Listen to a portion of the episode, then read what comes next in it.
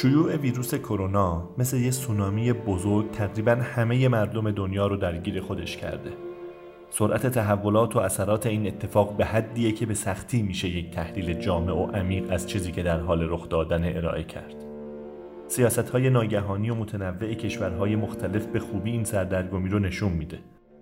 وقتی هنوز نمی‌دونیم این دیو خاموش و ترسناک چقدر و تا کی قراره با ما بمونه طبعا سخت برآوردی از آثار اقتصادیش در دنیا یا در یک کشور خاص داشته باشه با این حال سقوط بازارهای سهام، تحولات بازار نفت و تعطیلی بسیاری از کارخانه ها و کسب و کارها نشون میده تبعات اقتصادی کرونا جدی و غیر قابل انکاره.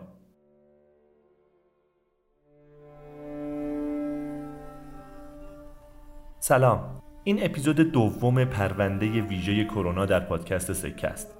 من مهدی ناجی هستم و در این اپیزود دکتر پویا ناظران مهمان ماست تا در خصوص طبعات اقتصادی شیوع ویروس کرونا گفتگو کنیم. دکتر ناظران دانش آموخته دانشگاه ایالتی اوهایو و تحلیلگر امریکن سنچری اینوستمنتس در نیویورک پیشنهاد می‌کنم اگه تا حالا کانال وقایع اقتصادی رو ندیدید حتما بهش سر بزنید. دکتر ناظران با زبان روان و شیوای خودش بحث‌های آموختنی و جذابی در این کانال منتشر می‌کنه. امیدوارم این گفتگو بتونه رضایت شما رو جلب کنه.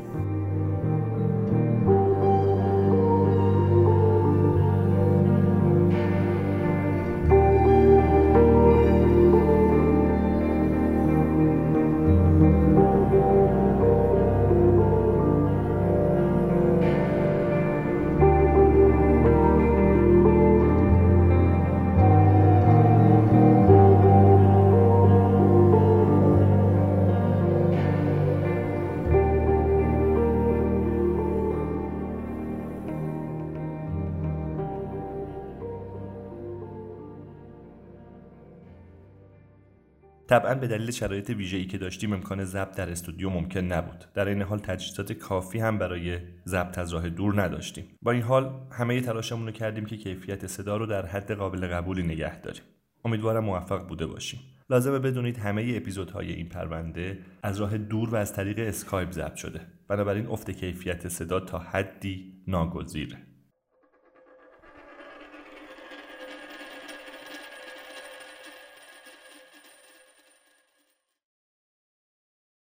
پویا جان چی شد که همچی شد؟ بار اولی که خبر ویروس کرونا رو شنیدیم هیچ موقع فکر می‌کردی که یه مرتبه به این سرعت همسایمون بشه و به همون برسه؟ بار اول که چه ارز کنم حتی تا یک ماه بعدش هم این انتظار نبود. اولین بار حتی زمانی که خبرش توی شبکه های خبری آمریکا مطرح شد اوایل ژانویه بود و با این محتوا که سازمان بهداشت جهانی گفته که این هنوز اپیدمی نیست. و این نگرانی ها واقعا چندان شدید نبود تا نیمه های فوریه. دقیقا 20 فوریه بود که آمریکایی‌ها فهمیدن این توبه میری از اون توبه میری نیست. داستانم فکر می‌کنم اون چی که باعث شد متفاوت باشه این نسبت به سایر اعضای خانواده کرونا زمانش بود. ما دو تا کرونای دیگه داشتیم دیگه. یه دونه سارس بود و یه دونه مرس بود. هیچ کدومشون به این شدت جهانگیر نشدن. اگرچه اپیدمی هم شدند ولی خب به این معنی پندمی نشدند احتمالا علتش اینه که زمانی که سارس اومد سهم چین از حمل نقل هوای دنیا 3 درصد زیر 3 درصد بود. الان سهم چین از حمل نقل هوای دنیا حدود 15 درصد. این پروازهایی که به مقصد چین یا مبدأ چین یا داخل چین. به حال این حجم عظیمی از رفت آمده. به تعبیر دیگه می‌خوام اینو بگم. اون گزاره دهکده جهانی رو که همیشه می‌گفتیم و میشنیدیم توی 20 سال گذشته خیلی واقعی تر شد. واقعا جهان داره به سمت اون دهکده بودن میره. به این معنی که رفت و آمدها و پروازها و مسافرتها رفت و آمدهای تجاری کاری خیلی زیاد شده. و از این جهت این بیماری به سرعت شایع شد در حالی که یک مقدار انتظارات مثل گذشته بود. انتظارات سیاستمدارا و نهادها عمدتا این بود که خب حالا اینم مثل سارس احتمالا تو منطقه میمونه یه مقداری خارج میشه اما کسی انتظاری همچو واکنش نش. البته نباید بگم هیچ کس نداشت. یعنی ما تایوان دقیقا روزی که خبر اومد از همون 31 دسامبر که چین پذیرفت یه همچون مسئله این مریضی هست از همون روز شروع کردن نه تنها پروازها رو چک کردن که بعد برگشتن پروازهای ده روز گذشته مسافرها رو همه رو تو تایوان پیدا کردن همه رو رفتن تست کردن ظرف هفته برای همین تایوان الان از اون کشورهایی که هنوز زیر 50 بیمار داره. یه کشورهای خیلی سریع واکنش نشون دادن. هنگ کنگ هم همینطور بود. اما عمدتا انتظار نداشتند و تقریبا نیمه دوم فوریه بود که دوزاری دنیا افتاد که نه این قضیه خیلی خیلی جدی تر از این حرفاست و همه دنیا رو خواهد گرفت. یک ویژگی دیگه ای هم که داره این کووید 19 نسبت به سارز اینه که میزان مصری بودنش هم بیشتره. یه سری بیماری های خیلی کشندن مثل مرس یا ابولا و اینا دقیقا به خاطر که خیلی کشندن فرصت اینکه خیلی سرایت پیدا بکنن ندارن. یه سری بیماری ها کشندگیشون کمتره مثل آنفولانزا و خب مصری یه سری بیماری هایی هم خیلی مصری قدیمی. اینها بالاخره با واکسن و اینها یه مقدار مهار شدن. این ویروس کووید 19 یک تعادل خیلی بهینه ای رو از جهات کشندگی بهینه. بین میزان سرایت و میزان مرگباری ایجاد کرد و در مقطعی هم اومد که دنیا واقعا دهکده جهانی شده ولی هنوز هم آمادگی مواجهه با چنین پدیده رو نداره. و لذا اتفاقی که افتاد در نهایت این بود. اون ور ده یکی عدسه کرد و تمام ده این مریضی به سرعت پخش شد. خب ایران چرا اومد؟ ایران که به نظر می‌رسه که توی این دهکده خیلی مثل بقیه کشورها داخل این بازی نباید باشه.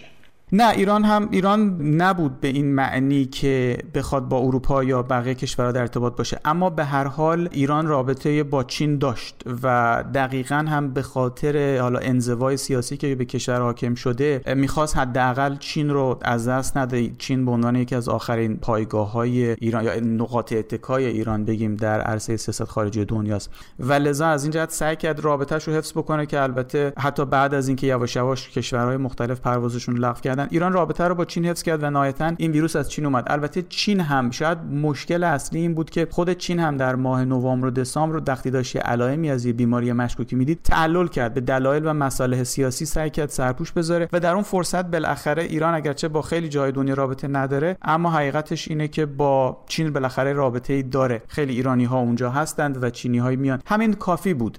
که بالاخره بیاد وارد ایران بشه. ولی بعد مشکل بعدی این بود که خب ایران از نظر حکمرانی و بسترهای بهداشتی آمادگی مواجهه با چنین اپیدمی رو نداشت. و البته نکته دیگه هم اینه که در زمان خوبی هم اومد. برای ویروس کرونا سرما خیلی زمان مطلوبیه. خیلی بیشتر پخش میشن یه نکته جالب اینه که اگه دقت بکنید توی شیلی استرالیا عرض شود که آرژانتین اوروگوئه پاراگوئه این کشورهایی که الان تابستونه اگرچه هست این ویروس اما خیلی خیلی کمتره. یعنی واقعا در حد شیوع غیر قابل کنترل نشده. البته هنوز باید مانیتور کرد. این یکی از اون نقاط روشنیه که ته این تونل تاریک کرونا داریم می‌بینیم اینه که کشورهایی که تابستونه الان خیلی این بیماری اون جوری که توی منطقه اروپا و جای دیگر کنترل در رفته در نرفته. این که در واقع خلاصه از نظر دما زمان خوبی اومد هم ایران رو گیر کرد. توی کشورهایی که درگیر هستن چیزی که برای من جالبه اینه که کشورهایی که اتفاقا لحاظ توسعه یافتگی وضعیت خوبی ندارن. نه تکنولوژی خوبی دارن نه زیرساختهای کافی دارن و نه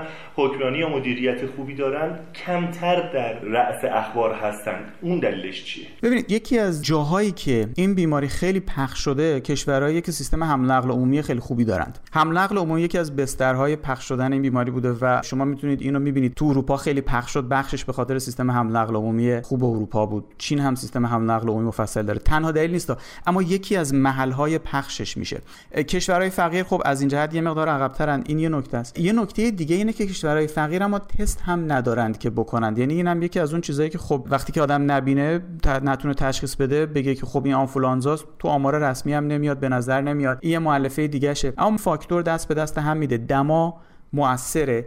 میزان رفت و آمد مسافرها و داشتن فرودگاهی که رابطه داره با چین مؤثر هم نقل عمومی در داخل کشور همه اینا دست به دست هم میده و یک سری کشورها مثلا سیستم بهداشت ضعیفی دارن اما خب رفت آمدشون انقدر کشور فقیری است و از نظر زیرساخت که حالا رفت آمد زیادی هم با چین نداره و فاصله ای هم داره یه ذره هم هواش گرمه مثلا این فاکتورها کمک کرده. در واقع یه اپیدمی زمانی اپیدمی میشه که با یک مشکل یک نقص یک ضعف در سیستم نیستش که اپیدمی میشه. چندین مسئله باید دست به دست هم بده و تو اون کشورهای فقیر به نظر میاد اونا همه دست به دست هم ندادن. تو کشورهایی مثل ایتالیا ایران حتی کره جنوبی اسپانیا آلمان اینا اون مؤلفه های متعدد همه دست به دست هم دادن و این از کنترل خارج شد.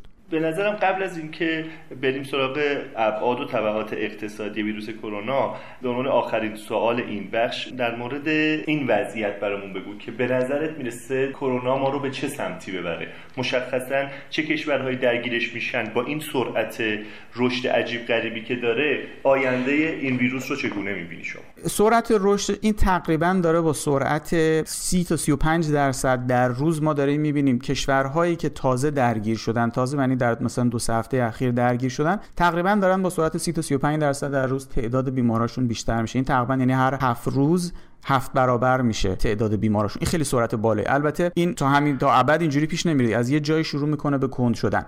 یکی از اونایی که خیلی خوب تونسته کندش بکنه چینه یکی دیگهش کره است. یک کشورهایی که اصلا واقعا فرصت هم بهش ندادن چندان رشد بکنه کشورهایی مثل ژاپن و هنگ کنگ و غیرن یه جاهایی داره واقعا با همون سرعت میره. یعنی الان مثلا ایتالیا خب از همه جلوتر تقریبا دو سه روز پشت سرش داره اسپانیا میاد یا سه چهار روز پشت سر اونا آلمان و فرانسه است. الان ما تعداد بیمارا امروز توی ایتالیا امروز رسیده به 20000 تا 3500 تا اضافه شده. این احتمالاً با یک رشد همینجوری حدوداً حالا چون ایتالیا اون مقطع 30 درصدیش رو رد کرده ولی خب احتمالاً کماکان با یه رشد 15 20 درصدی با توجه به لاک داون اینا داره میره جلو. میشه انتظار داشت که ما از حدود 150 هزار بیماری که در حال حاضر داریم 80 هزار تاش البته تو چین اونجا خیلی سرعت اومده پایین. الان امروز فقط 11 تا کیس جدید داشتن که خب تقریبا ترمزش رو کشیدن اگرچه ووهان هنوز برای 51 کمین روز توی لاک داونه ولی کشورهای دیگه که اون 70 هزار تا دیگه است اینکه این بخواد تا آخر هفته آینده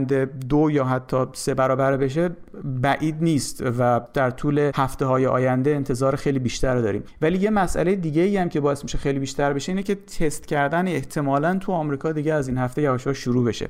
و اون هم خیلی تعداد خواهد برد بالا نه چون تعداد مریضی ها واقعا میره بالا بلکه چون ما حالا شروع می‌کنیم واقعا به دیدن این قضیه. یه آمار جالبی هم که بهتون بدم اینه که یکی از راههایی که بفهمیم چقدر توی کشور شایع شده کیس پر 1 میلیون به هر یه میلیون جمعیت چند نفر. چین الان 56 نفره تو هر یه میلیون. جمعیت کشور ایتالیا 350 نفره تو هر یه میلیون. جهت مقایسه ایران و کره جنوبی 150 نفره توی هر یک میلیون. این البته بر اساس آمار رسمیه. باور عمومی اینه که آمار رسمی کره به واقعیت نزدیکتره. آمار رسمی ایتالیا، آمریکا و این کشورهای دیگه خیلی پایینتر از واقعیته ولی خب این معنیش اینه که ما احتمال داره بریم به سمت 500 تا هزار در یک میلیون. اگر که سیاست هایی که برقرار دارن می‌کنن دولت ها بتونه ترمز اینو بکشه شاید در اون مقطع یواش یواش کنشه بمونه. اگرچه بعضی از کسایی که اپیدمیولوژیستا میگن بیماری وقتی که اینجوری پندمی شد تا نصفی از جمعیت نگیره در واقع یا حتی بیشتر یه هرد امیونیتی ایجاد نمیشه. یعنی در واقع دارن بعضی میرن رو اینکه نه اصلا یواش یواش آماده بشید برای چند صد میلیونی و میلیاردی تا بالاخره به واکسن و داروی این بتونه در ماها و شاید حتی یکی دو سال آینده ایجاد بشه تا بشه اونجوری جلوشی گرفت. توی یه دوراهیم خیلی مشخص نیست که آیا این پنجره ای رو که می‌شد کاملا اینو مثل سارس مهار کرد از دست دادیم؟ یه پنجره دیگه برخی امید دارند که باشه که با این لاکداون هایی که ما تو ایتالیا دیدیم اسپانیا هم امروز اعلام شده که احتمال لاکداون می‌کنن. بعضی می‌خوان با این روش جلوشو بگیرن. یه امید دیگه هست که به روش کره جنوبی بشه جلوشو گرفت و گرما هم ممکنه کمک کنه. ما اگه این پنجره رو گرفتیم گرفتیم. ولی باور اینه که یه گروه سوم میگن نه اون پنجره واقعا نیست و ما دیگه پندمی شدیم و داریم میریم که یک مثلا درصد قابل توجهی نیمی از جمعیت کره زمین نهایتا این رو بگیره و یواش یواش ایمنی ایجاد بکنه. و بعد واکسنش بیاد بشه مثلا جلوی گرفتن بقیه رو گرفت. عجب. توی آماری که گفتی که تعداد مبتلا در یک میلیون نفر این خیلی وابسته است به تعداد کسایی که تست میدن. خب توی کره جنوبی خیلی تعداد بیشتری تست کرونا دادن تا کشورهایی مثل ایران. این رو توی تحلیل چطوری دیدی؟ دقیقا این یکی از نکات خیلی مهمشه که آره این تست پر 1 میلیون چیزیه که داریم بر مبنای آمار رسمی می‌بینیم. واقعیت می‌تونه متفاوت باشه و دقیقا ارزم همین بود که باور اینه که احتمالا آنچه آمار کره جنوبی در مورد اون کشور به واقعیت نزدیکتره. چرا که کره جنوبی به ازای هر یک میلیون نفر 3800 نفر رو تست کرده. این بیشترین میزان تست تو دنیا. بعدش فکر می‌کنم چین در یه حدود 2000 خورده ای تست بعد میاد ایتالیا فکر می‌کنم 800 800 نفر تست شدن و همینجوری میاد پایین. یه کشورهایی مثل آمریکا که خیلی خیلی به طرز وحشتناکی پایینه. تعداد کسایی که تست شدن به نسبت کل جمعیت. و این دقیقا باعث میشه که آمار تو اون کشورها غیر قابل اتکا باشه. بسیار خوب. اجازه بدیم سراغ بحث اصلیمون. با این تصویری که از شیوع ویروس کرونا به ما دادی به نظرت که این فاجعه که در حال اتفاقه چگونه و با چه مکانیزم هایی می‌تونه بر اقتصاد وقتی که میگم اقتصاد منظورم اقتصاد بین الملل و شاید اقتصاد تک تک کشورها اثر بذاره؟ ببینید اقتصاد در یک شرایط تعادلی عادی هر کسی داره یک میزانی مصرف می‌کنه هر خانواری. یه درآمدی داره یه مقداریشو می‌خوره یه مقداریشو پس انداز می‌کنه در واقع حالا به اشکال مختلفی داره سرمایه گذاری می‌کنه. حالا چه خریدن خونه و پرداخت قسطشه چه سهام چه ارز تلاس اینا همه یک بخشی پس انداز میشه ممکنه سپرده بانکی می‌کنه که در واقع پشتوانه یه سرمایه گذاری میشه یا بخشی از این درآمدش رو هم مصرف می‌کنه. بعد این نسبت یه نسبت متعادل و باثباتی باید باشه تو اقتصاد. بعد اقتصاد مثل ساعت این چرخدنده ها دارن میچرخن و هر جام یه جای یه مقداری سرعت یه چرخدنده ای از تعادل خارج شد مکانیسم قیمت ها خودشو تطبیق میده تکون می‌خوره باعث میشه انگیزه ها رو جوری کنه که اون چرخدنده ها سرعتشون درست بشه. حالا وقتی ما یه شوک خارجی بزرگی به این شکل داریم می‌زنه به اقتصاد مثلا یک ویروسی که باعث میشه یهو همه هولشن بخوان بمونن تو خونه یا مثلا برن سری یه مقداری غذا خرید بکنن دیگه بیان برنامه مسافرتشون رو لغو بکنن برنامه تفریحشون رو لغو کنن. بگن خب سینما نمیریم. از سمت تقاضا برای محصولات مصرفی. شما یهو یک کاهش تقاضا داری. یعنی این درآمدی که فرد داشته و حالا یه درصد مشخصی رو عادت داشته مصرف کنه درصد پس کنه این درصد ناگهان تغییر می‌کنه. و از اون سمت خب وقتی این درصد تغییر می‌کنه همینجوری به طور عادیش هم طبعا اون سمت عرضه و تولید این محصولات بعد بتونه خودش رو تطبیق بده. ناگهان هم بعد بتونه خودش رو تطبیق بده. با این کاهش تقاضا یک مقدار ظرفیت تولید حالا خالی داره. این ظرفیت تولید رو نمی‌خواد نگه داره. می‌خواد کاهش بده ظرفیت تولیدش رو چون به هزینه است براش. نمی‌تونه به سرعت انجام بده. اینها باعث یک سری اطلاف منابع تو اقتصاد میشه.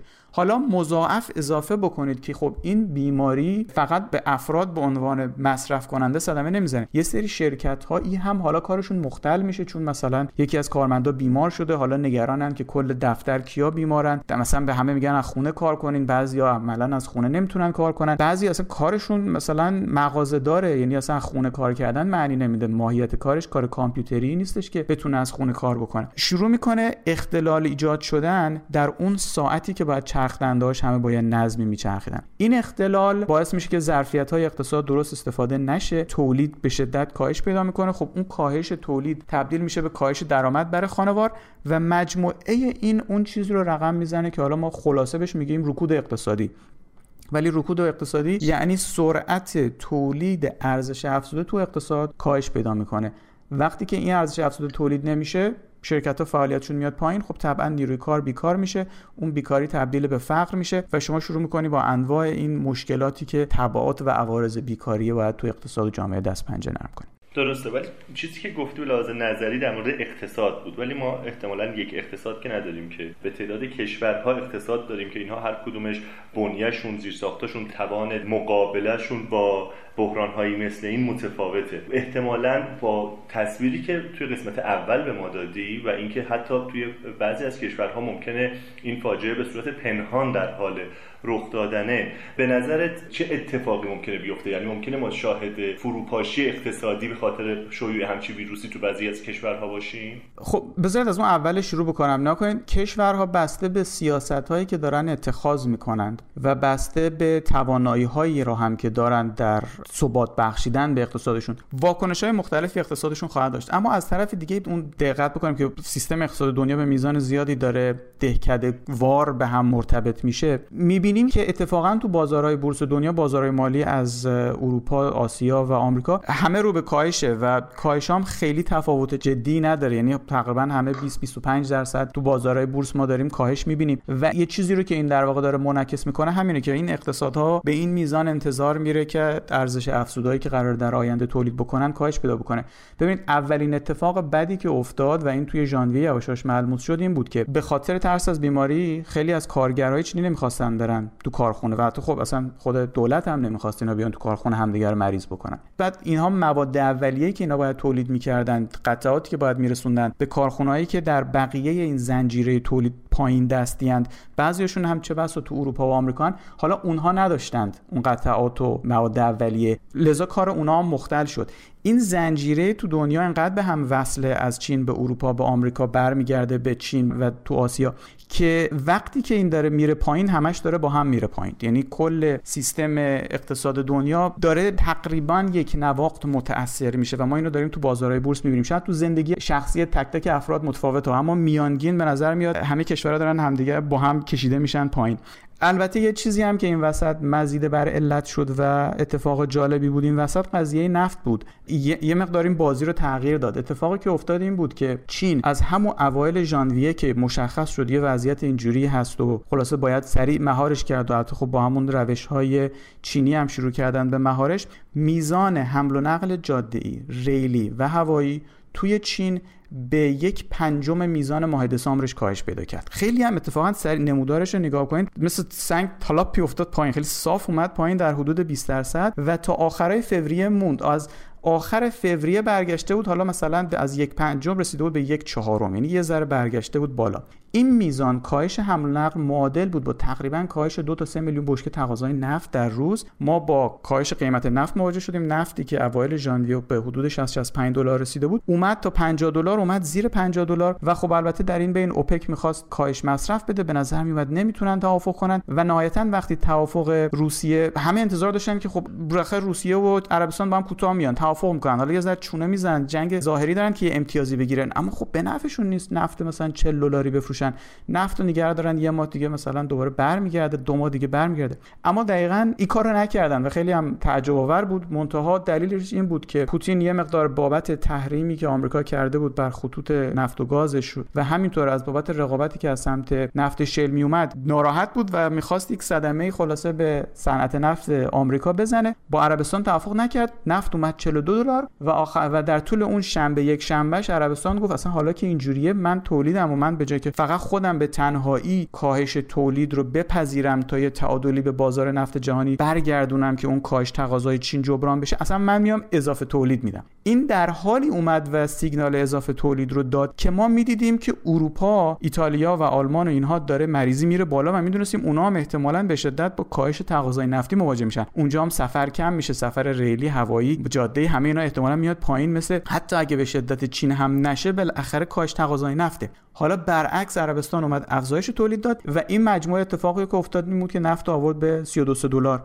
عملا عربستان می‌خواست اینجوری فشار رو روی روسیه سنگین تر بکنه. یک فشاری بیاره که روسیه رو بکشونه پای میز مذاکره و البته کاملا هم آماده است که انقدر اینو نگه داره که روسیه هم کاهش ارزه رو متناسب با عربستان بپذیره. منتهای مراتب از جهاتی هم ممکنه دقیقا کاری رو کرده باشه که روسیه می‌خواد. چون با نفت 40 45 دلاری نفت شیل آمریکا می‌تونست حالا حالا دووم بیاره. ولی خب واقعا نفت 30 35 دلاری خیلی فشار میاره. البته نفت شیل آمریکا هم خیلی از این شرکت ها پیش فروش کردن نفتشون رو برای 3 تا 6 ماه آینده. لذا اونا هم فعلا مشکل نخواهند داشت. الان واقعا سوال اینه که شیل آمریکا اول کم میاره یا روسیه کم میاره که همینجوری ارزش پولش توی این یه هفته حدودا 12 تا 15 درصد کاهش پیدا کرده دقیقا به خاطر کاهش ارزش نفت و اینا. یا عربستانی که به شدت کسری بودجه داره و حالا باید بره شروع کنه منابعش توی صندوق معادل صندوق توسعه ملی اونا sovereign wealth fund شون بره از اونجا شروع کنه بفروشه. تمام مثلا پولی که عربستان از محل IPO کردن آرامکو در آورده بود رو می‌تونه عملا از دست بده از محل کاهش ارزش نفت در طول این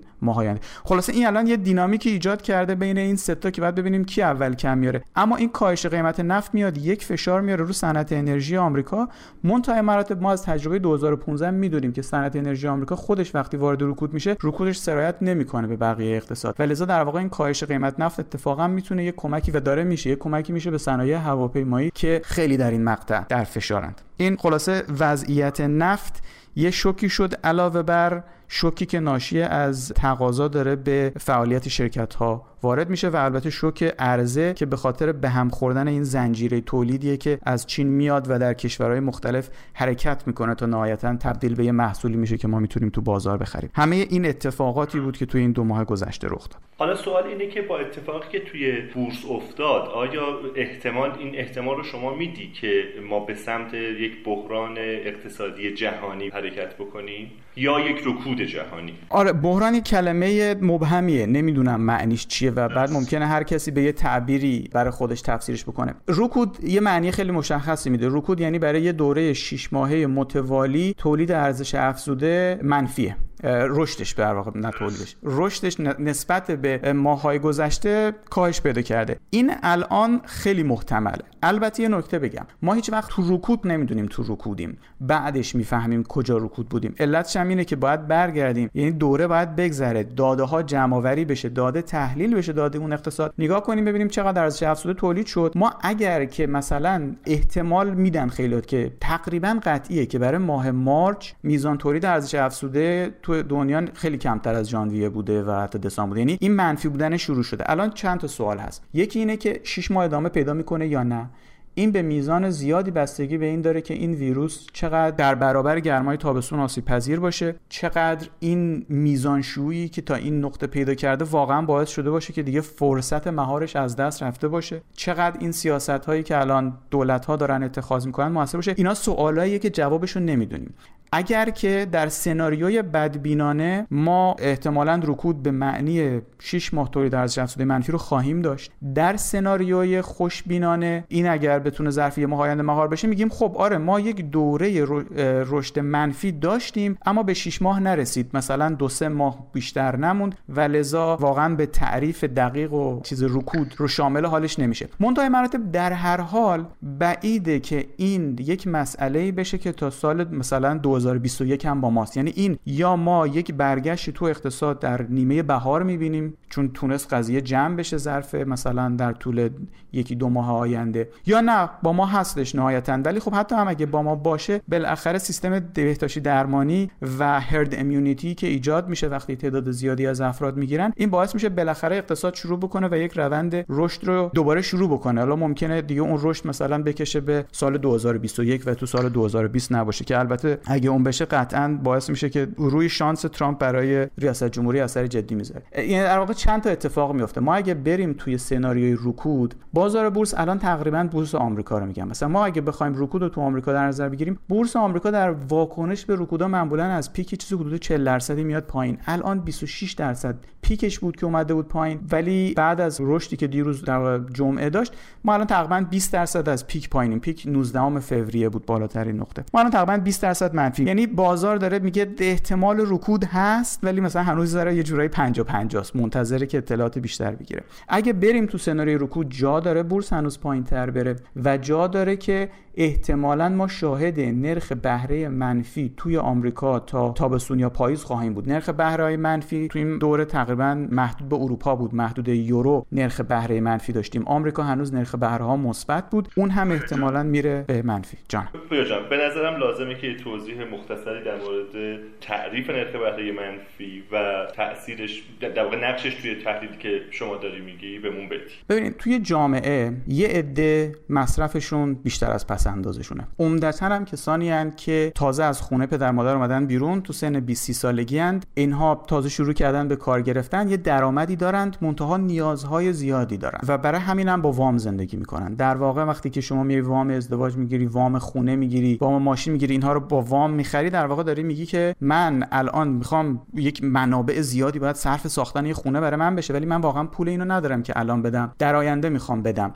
کی الان پولشو میده؟ یک قشر دیگه ای تو جامعه داریم. اینها در دوره پیش از بازنشستگیشونن. دارن کار می‌کنن. در واقع به بالاترین رده های شغلی در دوره کاری خودشون رسیدن. درآمد نسبتا بالایی دارن ولی هزینه هاشون به نسبت پایین. خونش رو دیگه خریده قسط چندانی نداره و عمدتا داره پولش رو پس انداز می‌کنه و به خصوص داره پس انداز می‌کنه برای دوران بعد از بازنشستگیش.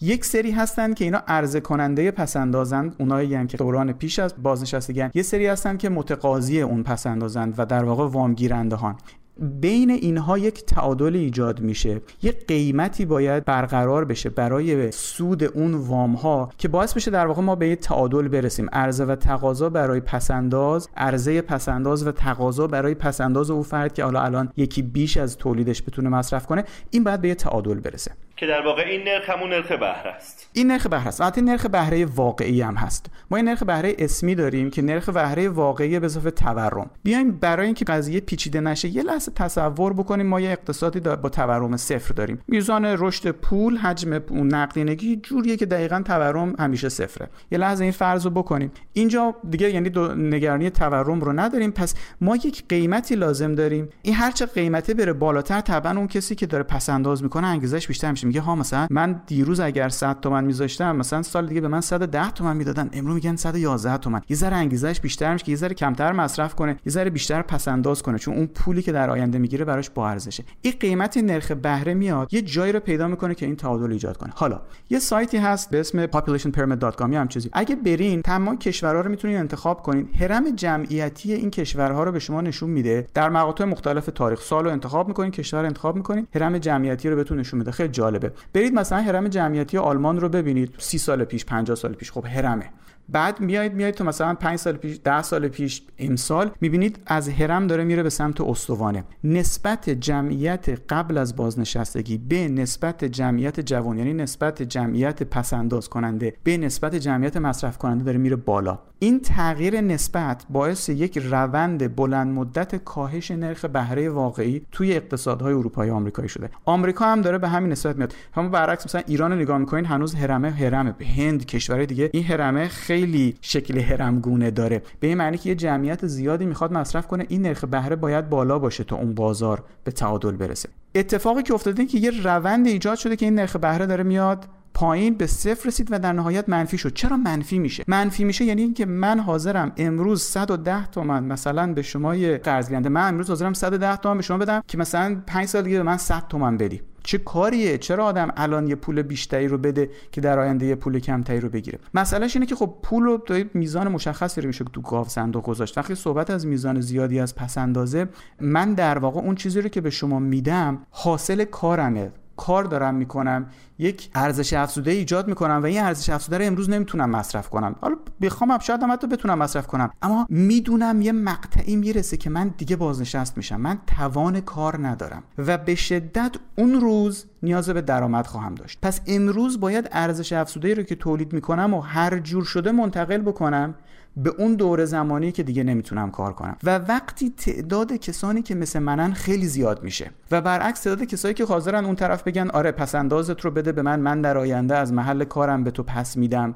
بیشتر کم میشه این قیمت اونقدر عوض میشه که امروز یه کسی که توی آلمان توی سوئیس توی کشور اروپایی در شرف بازنشسته شدن حاضر امروز بیشتر بده در آینده کمتر بگیره که یه چیزی داشته باشه وگرنه ارزش افزودش رو هیچ راه دیگه ای نداره که به آینده منتقل کنه. خلاصش این میشه. در واقع نرخ بهره مشخص می‌کنه که آدما چقدر رشد می‌خوان برای اینکه پسندازشون رو به آینده ارزش افزوده که امروز تولید می‌کنن و به آینده منتقل کنن. و امروز انقدر ما افراد قبل از بازنشستگی داریم تو اروپا به نسبت زیاد که حتی حاضر کمتر در آینده بگیرند ولی یه چیزی رو برای آینده و دوران بعد بازنشستگی داشته باشن. تو آمریکا همین اتفاق داره میافته. من خواستم اینو بپرسم که ما نرخ بهره رو فهمیدیم که بیشتر البته نرخ بهره واقعی مد نظر شماست. ولی چیزی که اینجا به نظرم هنوز مبهمه اینه که تعریفی که شما کردی و توضیح خیلی خوبی که دادی چیزی که به نظر میرسونه اینه که این یک مفهوم لانگرانه یک مفهوم بلند مدته که به هرم در واقع با هرم جمعیتی توضیحش دادی. اینو ربطش بیدی به کرونا که یک پدیده کاملا کوتاه مدته؟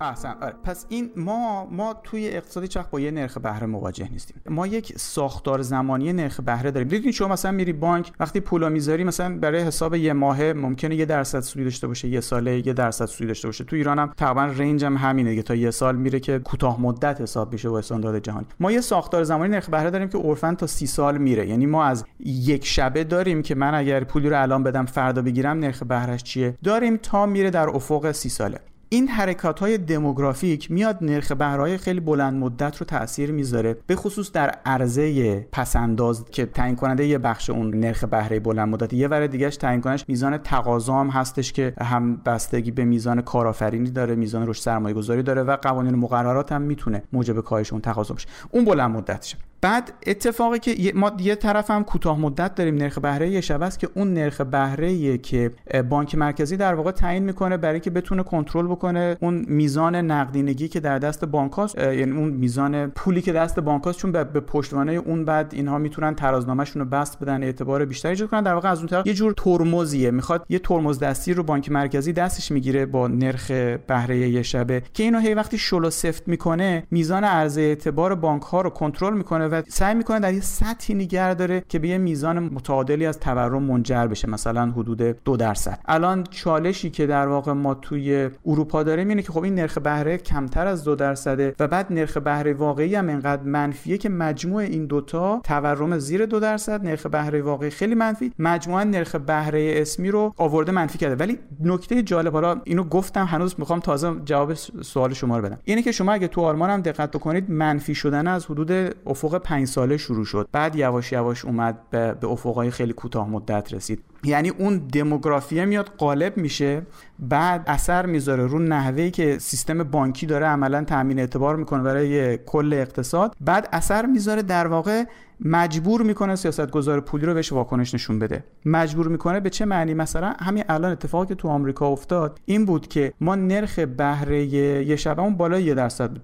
ولی با بروز این شوک ها در واقع بازار دید اوکی خب الان داره الان بازار سهام میفت پایین چون ما وارد رکود میشیم پس درآمد شرکت ها در آینده کاهش پیدا می‌کنه. پس من نمی‌خوام سهامو نگه دارم. سهامو بفروشم چی بخرم؟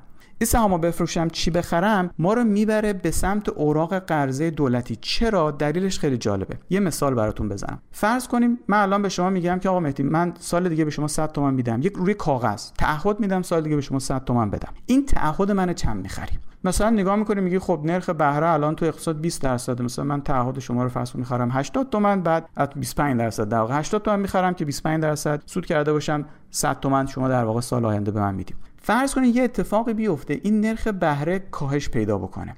یکی دیگه مثلا بیاد بشه 10 درصد یکی دیگه میاد تو بازار میگه که خب من این برگر رو می‌خرم 90 تومن. شما یه شبه یه برگه رو که خریده بودی از من 80 تومن الان می‌تونی بری 90 تومن بفروشی. چون نرخ بهره تکون خورده. در واقع این برای شما یه ابزاری میشه برای رشد در وضعیتی که نرخ بهره میاد پایین. وقتی نرخ بهره میاد پایین ارزش اوراق قرضه میره بالا. خب؟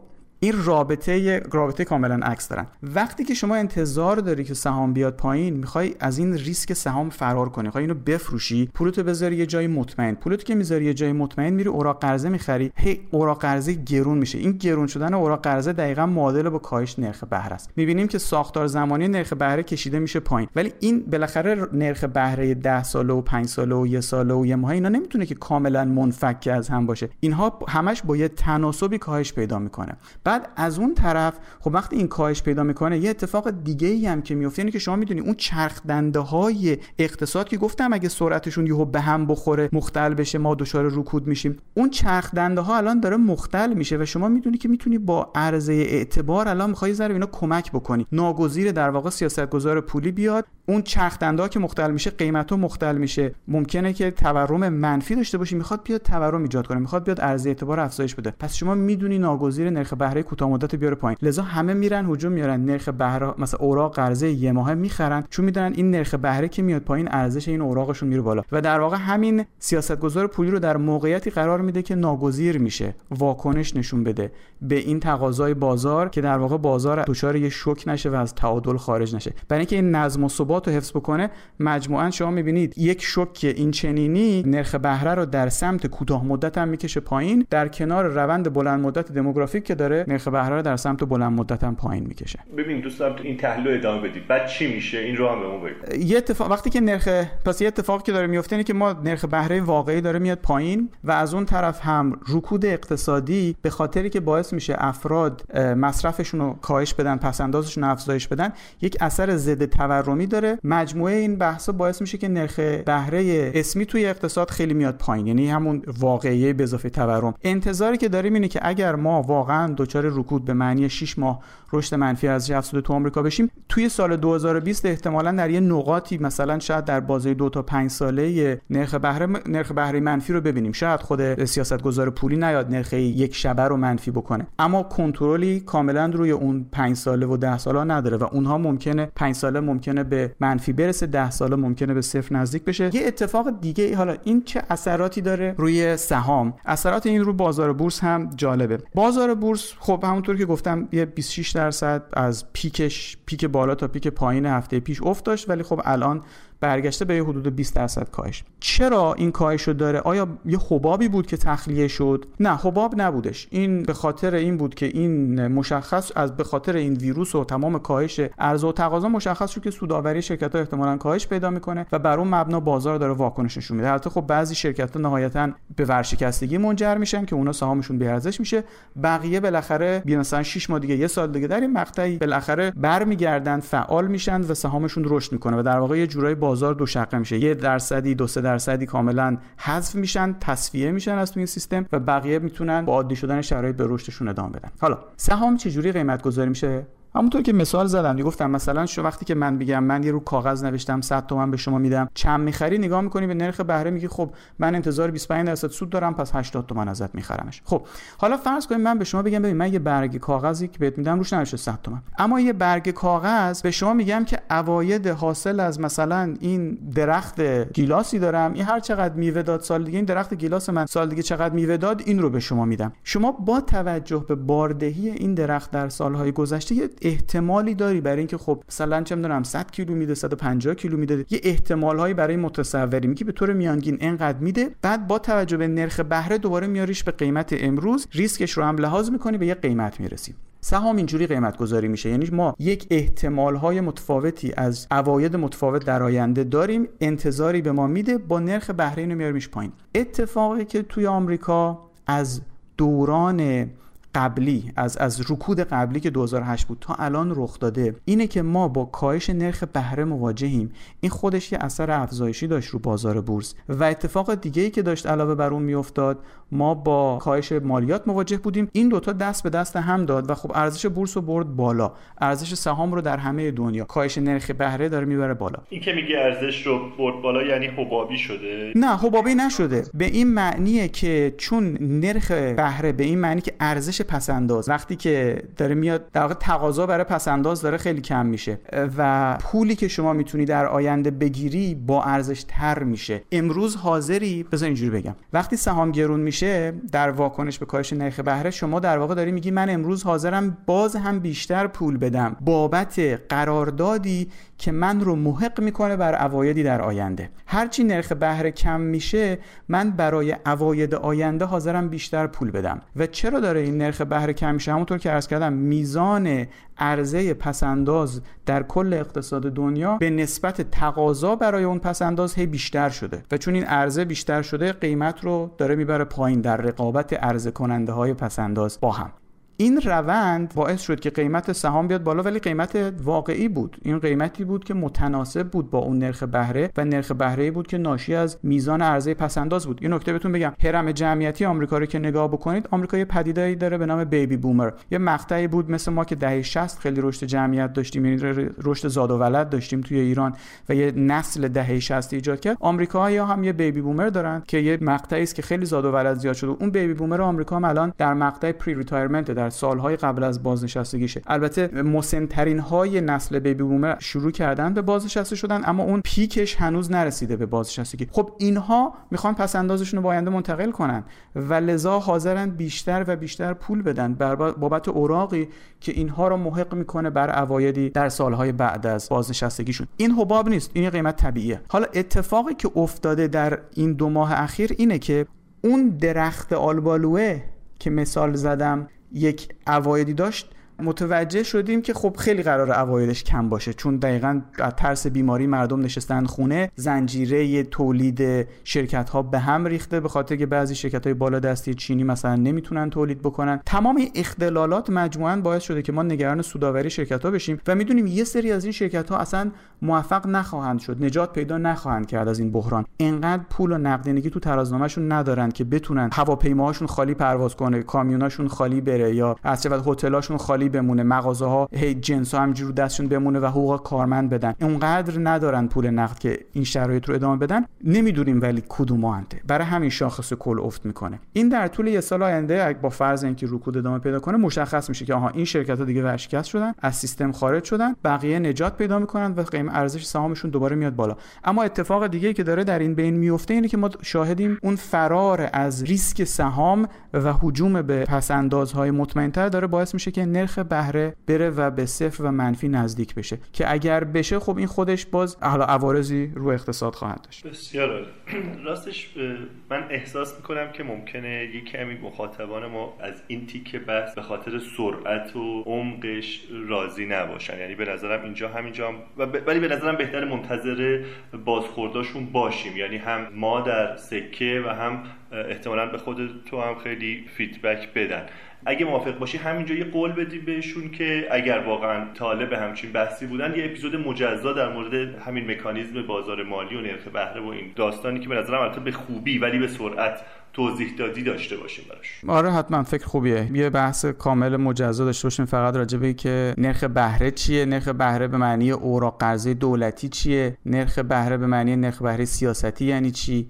نرخ بهره به معنی نرخ اوراق قرضه شرکتی یعنی چی؟ و بعد برسیم به اینکه سهام این وسط چی کار است؟ داره اینها تمام اوراق مختلفی که در تأمین مالی دولت ها و شرکت ها استفاده میشه اینکه چی اند و چجوری قیمت گذاری میشن و انعکاس چه چیزی در مورد اقتصاد کشورن اینا همه بحث های جالبیه که مفصل تر میشه راجبش صحبت کرد.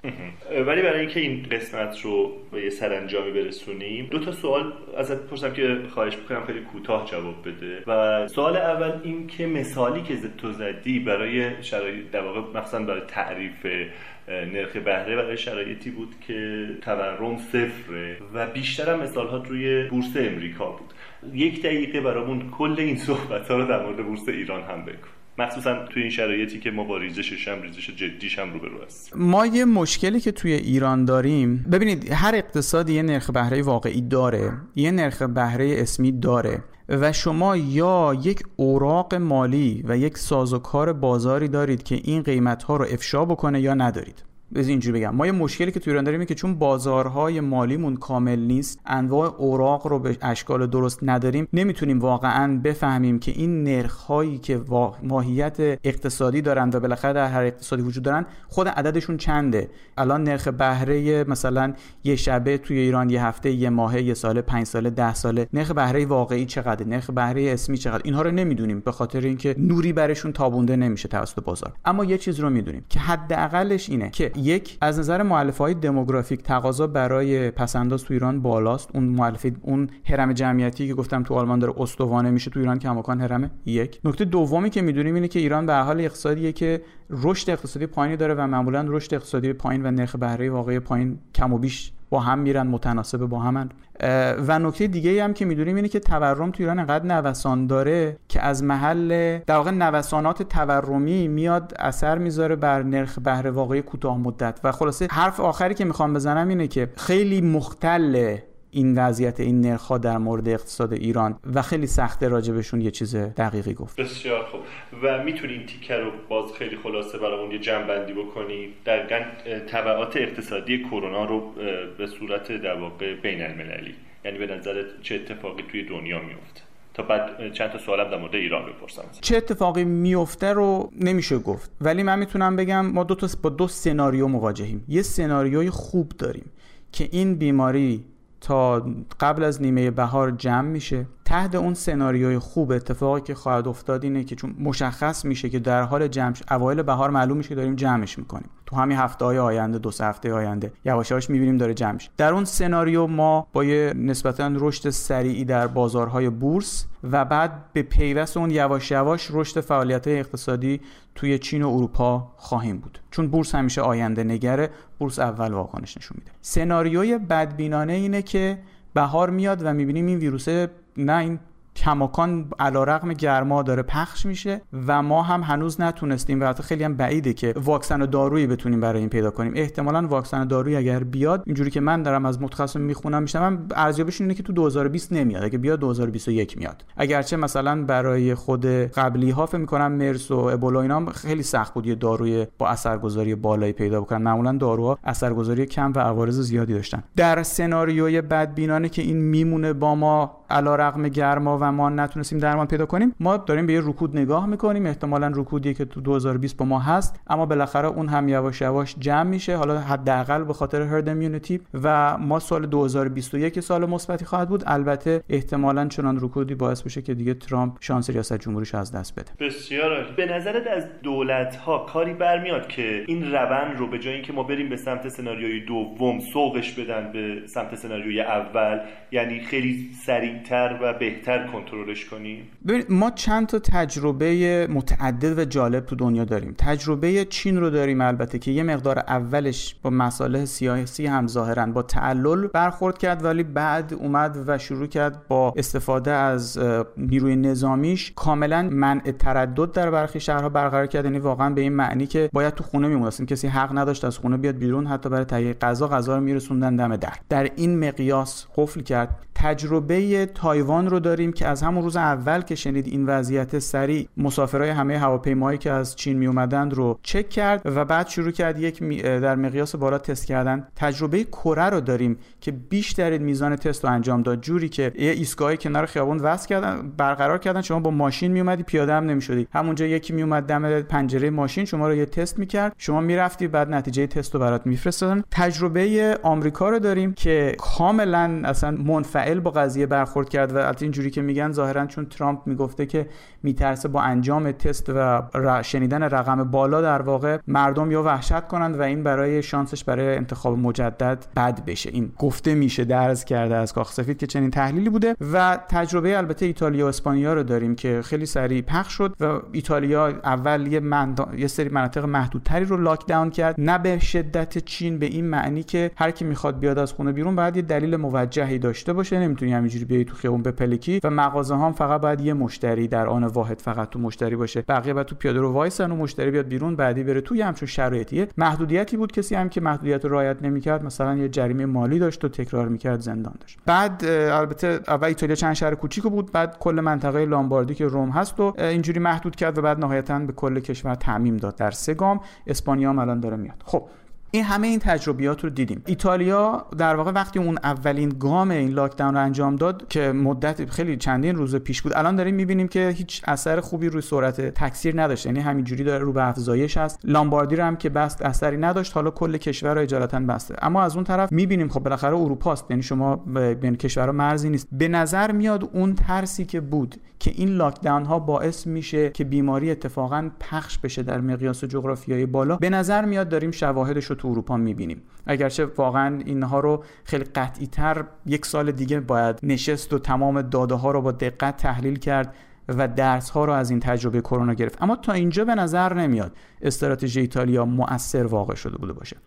سازمان بهداشت جهانی هم میگه که اون لاکداون هوبی و ووهان هم بی تاثیر نبود. اما خب بالاخره از 80 هزار نفری که تو چین مریض شدن 35 هزار تاش خارج از کل استان هوبی. به نظر میاد که در همون روزهای اول که صحبت شد و ملت شروع به فرار کردن از اون منطقه این اتفاقات بدی رخ داد. به این معنی که بیماری خیلی بیشتر پخش شد. جایی که خیلی این قضیه مهار شد همون تایوان و کره جنوبی. البته کره جنوبی در واقع یک گروهی خیلی بیمار شدند که بعد تست های بسیار بالایی انجام دادن که میگم بیشترین تعداد سرانه تست و کره جنوبی انجام داد و بعد ما از اونجا ناگهان مهار بیماری رو می‌بینیم. علتش هم یعنی ایدهش اینه. وقتی مردم بدونن مریضن یعنی شما سریع تستش کردی پیش گفتی آقا تو پازیتیوی. اکثر مردم انقدر نگران همسرشون فرزندشون پدر مادرشون اقوام دوستان هستن میرن توی اتاق میشینن تا خوب بشن. حالا بالاخره یا لازم شد میرن بیمارستان. تعداد شاید کمی انقدر بی ملاحظه باشن که علا رقم این که می‌دونن مثبتا میرن میگن. و اون تعداد کم نمی‌تونه اپیدمی ایجاد بکنه. یادتون باشه گفتم اپیدمی با یه فاکتور ایجاد نمیشه. مجموعه ای از عوامل باید دست به دست هم بده. و اکثر مردم اگر بدونند سالمند یا نه واکنش درست نشون میدن و همین که کسی که بیماره بشینه توی اتاق خوش قرنطینه کنه و اگر حالا خدای نکرده لازم بود که بره آی سی هم بالاخره حالا بره بیمارستان آی سی این خیلی موثرتره تا اینکه شما یه عالمه آدم مریض و سالم و همه جا یه جا قفل بکنی بگی کلا همتون بیرون نیایید و بعد حالا خب این بیماری هم ده روز طول می‌کشه تا علائم نشون بده میانگین یه هفته تا ده روز. و خب همه احساس سالم بودن می‌کنند و نمی‌خوان هزینه محدودیت رو بدن و لذا تلاش برای فرار می‌کنن و در این بین خیلی آدمای مریض فرار می‌کنن و بیماری رو نشونن به نظر میاد آنچه که ما یاد گرفتیم این بود که بهترین کاری که یه دولت می‌تونه بکنه اینه که کمک بکنه به این که آدما مطلع بشن در چه وضعیند و اگر یکی یکی از کارهای خیلی خوبی که چین کرد این بود که هر کسی رو که مریض بود پیدا می‌کرد تستش مثبت بود سریع دولت می‌رفت سراغ تک تک کسانی که با این آدم در تماس بودند. اونا رو هم تست می‌کرد. یعنی سعی کرد این,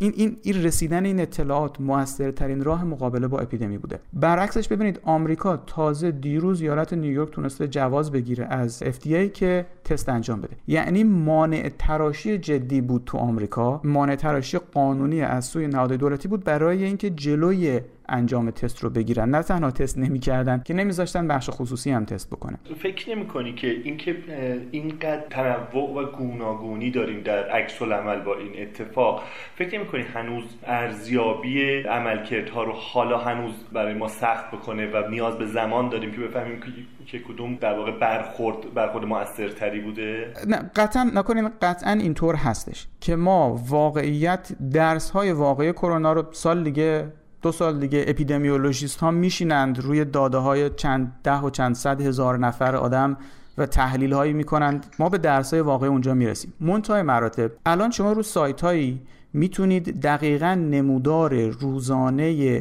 تعداد مبتلایان تعداد کسایی که خوب شدن تعداد کسایی که فوت کردن ببینید. شیب این نمودارها تا همینجا به طور معنیداری پایدار در کشورهای مختلف و بعد بین کشورها متفاوته. البته تاکید بکنم. ببینید فاکتورهای زیادی دست به دست هم میده. مثلا گفتم حمل نقل عمومی یکیشه آمریکا سیستم حمل نقل عمومی چندانی نداره. همین باعث خواهد شد که تو آمریکا شیوع این کمتر بشه. تنها جایی که حمل نقل عمومی خیلی مفصلی داره نیویورک بعدش هم به یه میزانی ما تو واشنگتن دی سی و شیکاگو و بوستون داریم. عمده آمریکا سیستم حمل نقل عمومی نداره. آدم‌ها میشینن تو ماشین خودشون میرن سر کار میشینن تو ماشین خودشون برمیگردن خونه. برعکسش اروپا است که خیلی به سیستم حمل نقل عمومی متکیان. خب این باعث میشه این کشورها متفاوت باشه شیوع بیماری و سیاسیاتی هم که باید دولت اتخاذ کنه متفاوت خواهد. کشورهای آسیایی هم به همچنین.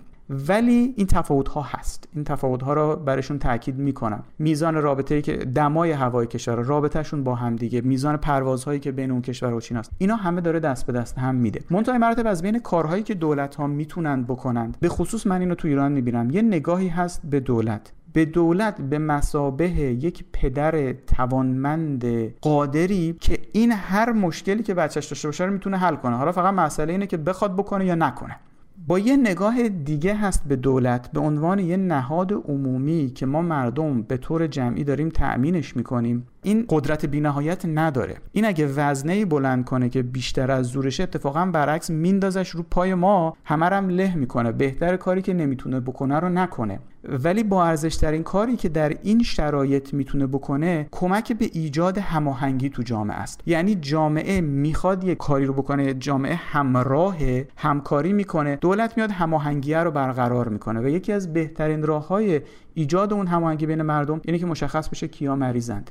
اول خود مریض بدون مریضه و دوم کسانی که باش در تماس بودن بدونن خودش مریضه. این تا اینجا به نظر میاد که از بهترین نقشایی بوده که دولت می‌تونسته ایفا کنه. خب میشه یه کار بکنیم؟ دو تا لیست به ما بده. کارهایی که دولت به نظر شما باید انجام بده و کارهایی که نباید توی این شرایط به سمتش بره.